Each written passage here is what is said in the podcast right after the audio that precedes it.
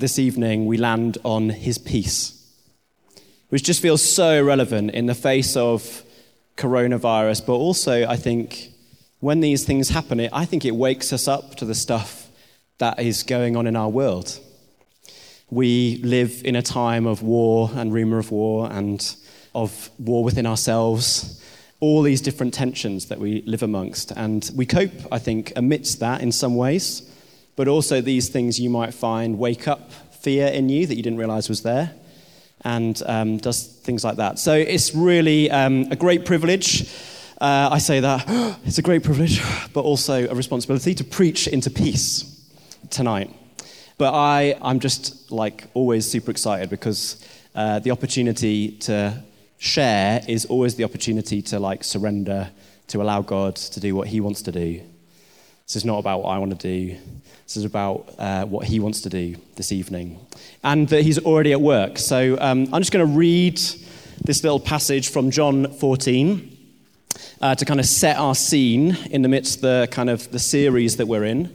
And, uh, and then we'll pray, and then I'll kind of unpack a few things uh, that I think will just help us uh, get into what it means to uh, receive from Jesus peace, uh, but also in that broader sense of like, what do we do as people who follow Jesus or who are thinking about, is this Jesus worth following? Like, what does he really offer us? And what are we expecting from that? What's different about him? Uh, and maybe Jesus wants to wake us up afresh today uh, to his realities and to what he's able to do in that. Uh, this is John 14, and we're going to read from uh, verse 19 to verse 29. Uh, Simon preached uh, last week on his pattern, which was from John 13. And if you were there, you'll remember that Jesus was washing the disciples' feet in John's gospel, this is where the kind of Last Supper is had. This is where uh, the moment before Jesus begins, uh, gets kind of arrested and taken into trial, before he then um, gets crucified. This is like the shadow of all of that. There's an amazing psalm, Psalm 23, that has this verse um, Even though I walk in the valley of the shadow of death. This is the moment for Jesus. He's in the valley of the shadow of death right now and he's there with his closest kind of friends, but these guys were his apprentices. So they were all there uh, in, this, in this space that Jesus had created in order to give them and model to them stuff that he wasn't going to be able to do in the same way uh, from his crucifixion onwards. But he was going to carry on just in a different way, as you'll find out. But that's not my part of the series tonight. That's going to be the coming weeks. Uh, so I'm not going to spoil all of that. Uh, so we arrive here Jesus has washed the disciples' feet. We're still in the same room. He's been sharing a load of different stuff. And then he says this Before long, the world will not see me anymore, but you will see me. Because I live, you also will live. On that day, you will realize that I am in my Father, and you are in me, and I am in you. Whoever has my commands and keeps them is the one who loves me. Anyone who loves me will be loved by my Father and I too will love them and show myself to them. Then Judas, not Judas Iscariot, who's the one who betrays Jesus, he's already left the room, said, But Lord, why do you intend to show yourself to us and not to the world? Jesus replied, Anyone who loves me will obey my teaching. My Father will love them, and we will come to them and make our home with them. Anyone who does not love me will not obey my teaching. These words you hear are not my own, they belong to the Father who sent me. All this I have spoken while still with you, but the advocate, the Holy Spirit, whom the Father will send in my name, will teach you all things and will remind you of everything I have said to you. Peace I leave with you, my peace I give to you. I do not give to you as the world gives. Do not let your hearts be troubled, and do not be afraid. Okay, I'm going to stop there. So, this is the context uh, in which this verse that I'm going to focus on uh, gets spoken by Jesus. So, I'm going to focus on this verse, uh, which is the verse 27 Peace I leave with you, my peace I give to you, not as the world gives. Do not let your hearts be troubled, do not be afraid. But it is in this context of Jesus really downloading a load of stuff for the disciples. Now, uh, it was half term in the, in the past. And, uh, um, and me and Carrie and the kids, uh, I have two kids, Freya, who's six, about to be seven, very important fact there, um, and uh, Seth, who's five. We went away for summer half term, and, uh, which was really great to be able to get away as a family. And brilliantly, kind of in preceding weeks, some friends of ours who live in Salford, uh, which is uh, next to Manchester, um, it's in the north. Anybody know where the north of England is? Oh, yeah, good. There's some people in here. Yeah, yeah. Um, they texted like a group that were in a WhatsApp group of old friends, and they'd said, "Anybody going away for half term? Can we nick your house?" And uh, so we'd said, "Oh yeah, great. Come to London. You can stay at ours while we go away." So really great. They were coming down, and uh, their daughter is my goddaughter. So it was really nice to see them for, for a lunch before we headed off, kind of to have our holiday, and then leave them at ours in order for them to have a nice time in London. And uh, it was one of those, I don't know if you've ever had to do this, but the week preceding, as in the busyness of kind of life, Carrie and I began, there was this A4 piece of paper in our kitchen as we began to write down the things that we thought they might need to know about being in our like little maisonette. Um, which is fine. I mean, I, like that's a practical thing to do, isn't it? But it starts like that, and then it gets a bit ludicrous because you really begin, I began to really overthink what is it going to be like for them to live in our maisonette just for like three nights, four days, um, and need to do all these different things. And I started thinking up all of the most ludicrous things they might need to know. I was drawing pictures of the remote control in order to like show them because, you know, obviously now Netflix is like a basic human need in the, the Western world. Um, so, so like drawing all these intricate things of how they would operate different things. Uh, obviously the central heating, deeply important. Carrie was like, it's fine it's like they're not going to need the central heat. No, they need to know how to use that. It could be very difficult. Um, they need to know, it's not very intuitive, uh, all this different stuff. I was totally overthinking what they would need. But we compiled this great list of things, and then they came for lunch. And then I kind of, again, in my eagerness, uh, I had kind of like took Phil, my mate, to the side and was like, I'm just going to give you a little tour around the maisonette um, so that I can just point out lots of different things, you know. And I classically did the overshare thing. Like I showed him the basic things he needed to know, you know, where the taps were um, and where the toilet was. And then I went into like the history of it as well. And oh, and you'll find, yeah, this drawer's a bit funny, so just don't worry, you can give that a kick, and uh, you know, all those different things. Anyway, it was a bit hilarious. With the disciples, Jesus has gone into a little bit of a mode here in John's gospel. He's doing a total download because he's about to leave and he wants the disciples to have every piece of information they need, every little thing that they need, in order that they might begin to fill the space that he is leaving. Jesus is giving them things that obviously are way more sophisticated than like the instructions to the central heating and how the remote control works. But he is giving them these things which are like they are essential for the long haul. They're not just things so that they can cope with his death, which is coming, although they are that, but they are things which will serve the disciples for the years and actually for the generations to come. So, Simon spoke last week and he talked about how we would be this community, the bride of Christ, the church of God, the followers of Jesus, the movement that Jesus started, how we would be the people who are defined and known by the way that we love each other. Key download for Jesus to his disciples. This is something you need to know. And isn't it amazing that we have this? That like Jesus uh, is, was able to communicate these things, and the, the, the writer in John's gospel here, that John was able to take down these things and be able to communicate them to us, that we might carry on that legacy that Jesus uh, has commissioned us into. Well, peace is one of those things. Peace I leave with you, my peace I give to you. I do not give as the world gives. Do not let your hearts be troubled, and do not be afraid. The word for peace is, is an amazing word, and some of you will know this already. You'll be thinking, oh, peace. Oh, I know he's going to go to these different places with this word peace. It's amazing. It means so much more than just, you know. Um, and you're right, it is an amazing word. The Greek, which is the original like language the New Testament was written in, the Greek word for peace is eirene, uh, or if you've studied Greek more than I have, it's probably pronounced differently, but that's my standard. So eirene, we'll just say that. Um, and it is linked to uh, the Hebrew word, which is what all the Old Testament is written in.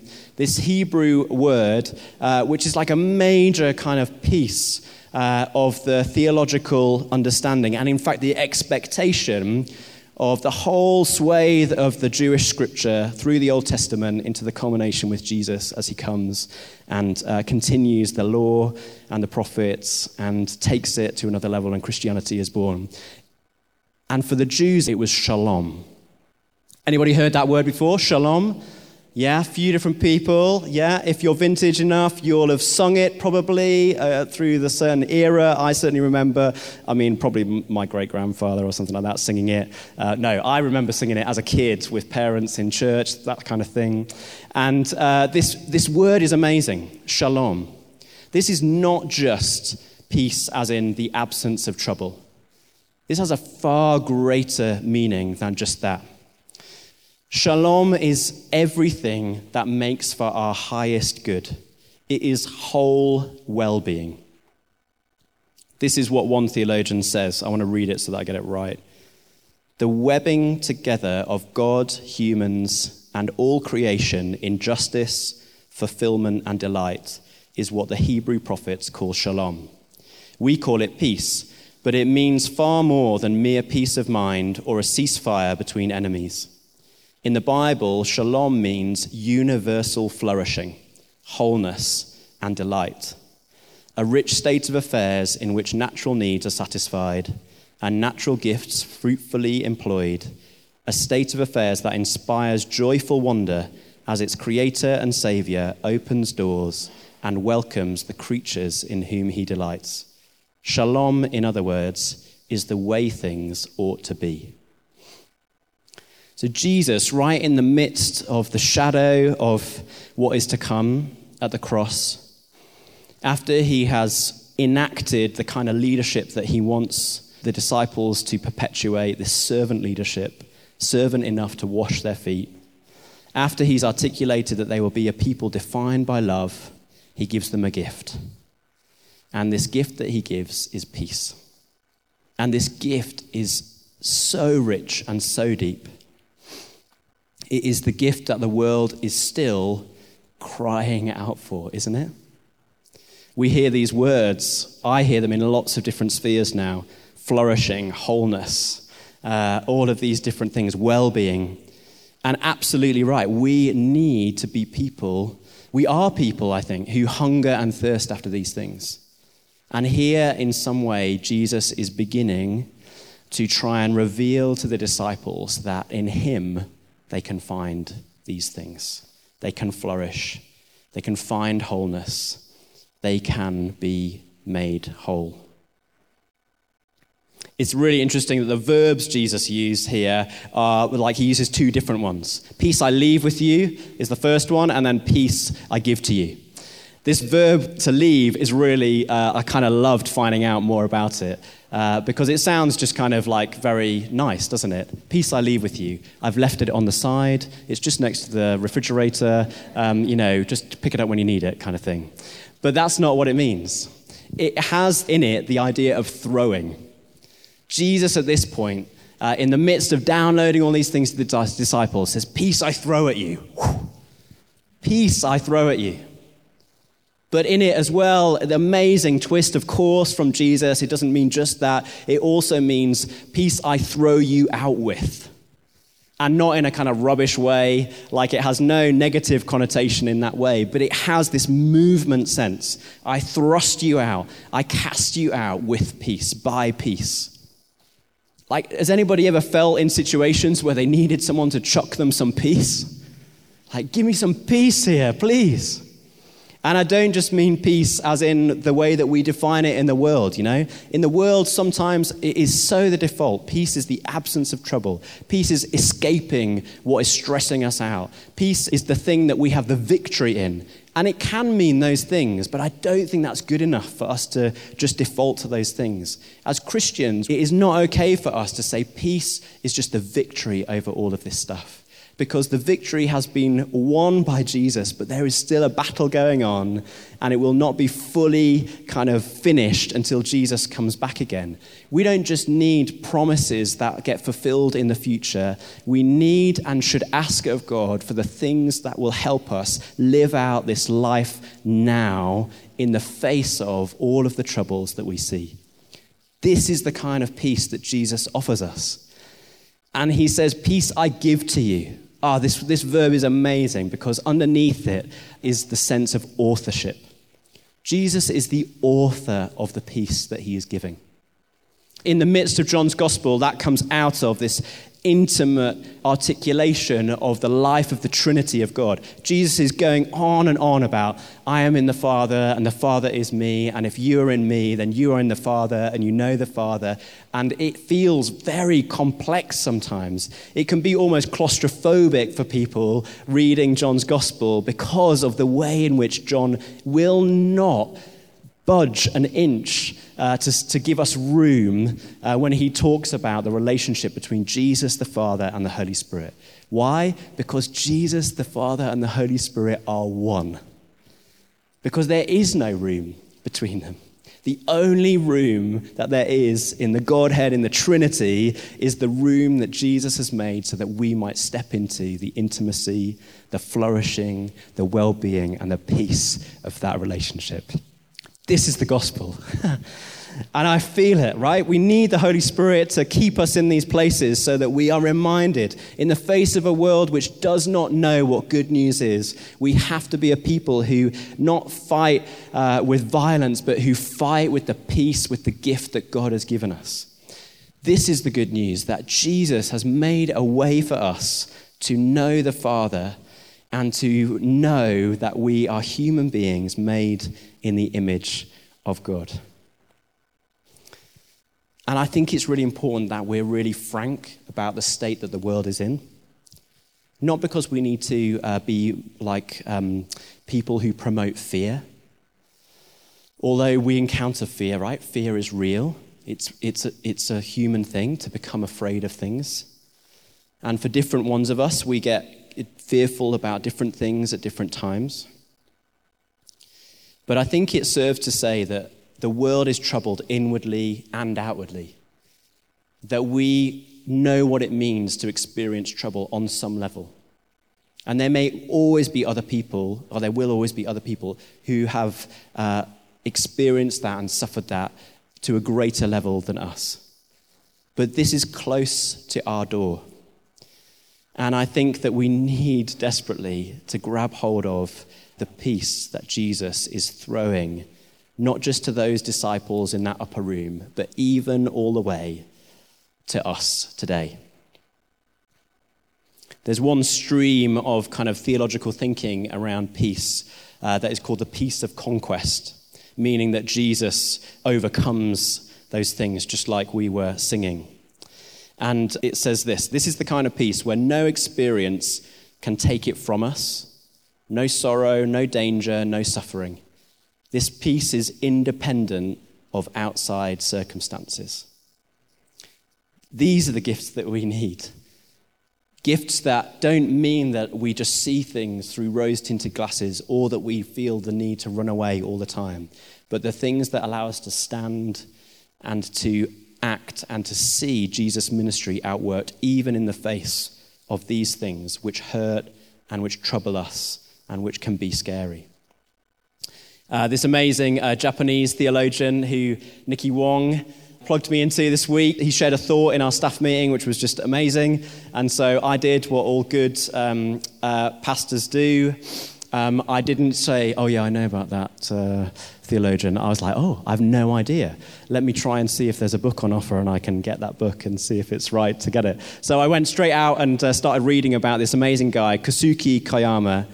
who some of you may know of, great uh, Japanese theologian, and he says this There is a vast difference between happy ending religion and trust end faith. We are called to go beyond protection from danger religion and happy ending religion. We are called to trust in God. You know, Jesus calls us to trust him in the face of all of this, to trust him.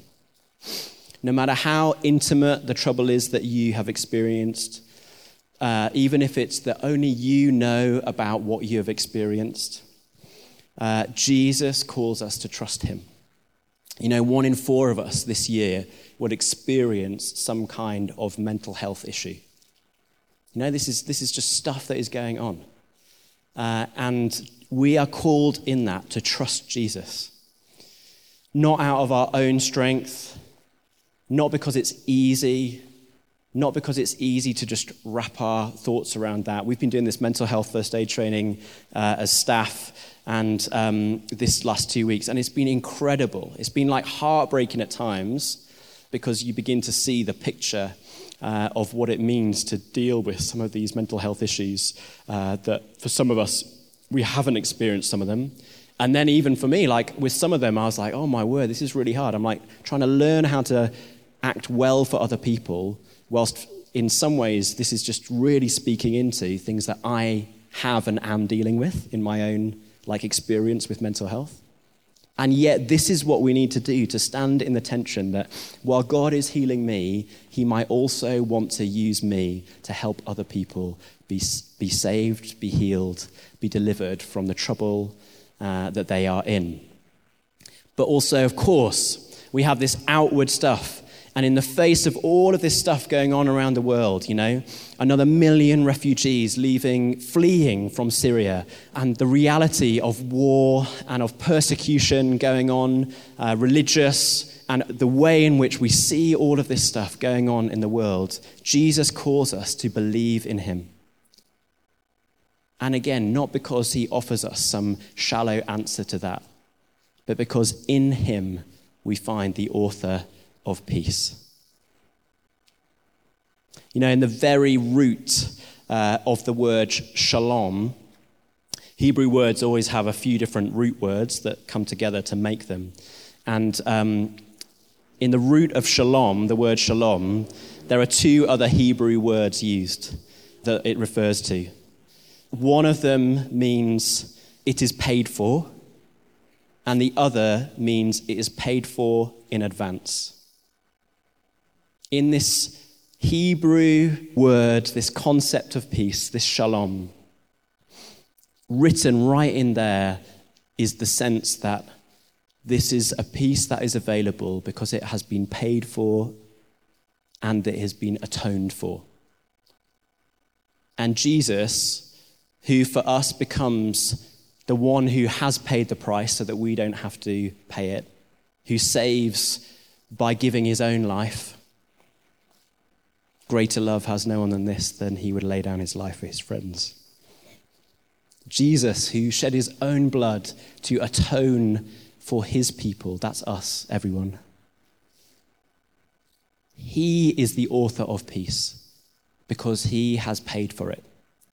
And at this point, on the eve of his death, he uses a word which points all the way back into the Jewish story the plight of the Jewish people, of which he was part. It speaks right into the moment for the disciples who were anxious and didn't know what was about to happen, but knew something was coming. And it speaks totally forward through the atonement and the price of the cross to us who are saved too by his work, his peace. Clearly, in this passage, peace again, it's like Jesus doesn't say, and there will be this peace, which if you work really hard for, I will give to you. Or, uh, you know, if you collect enough stamps on your good religion passport, then I'll be able to uh, invite you in. Jesus just gives it freely as a gift.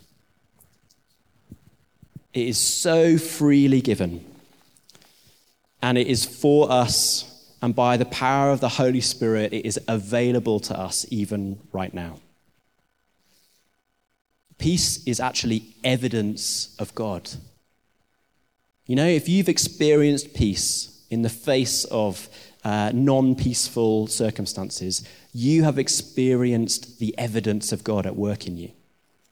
You know, it's one of the fruits of the Holy Spirit, and it's something that we're both kind of, we get to receive, but also then that we can look for in the world.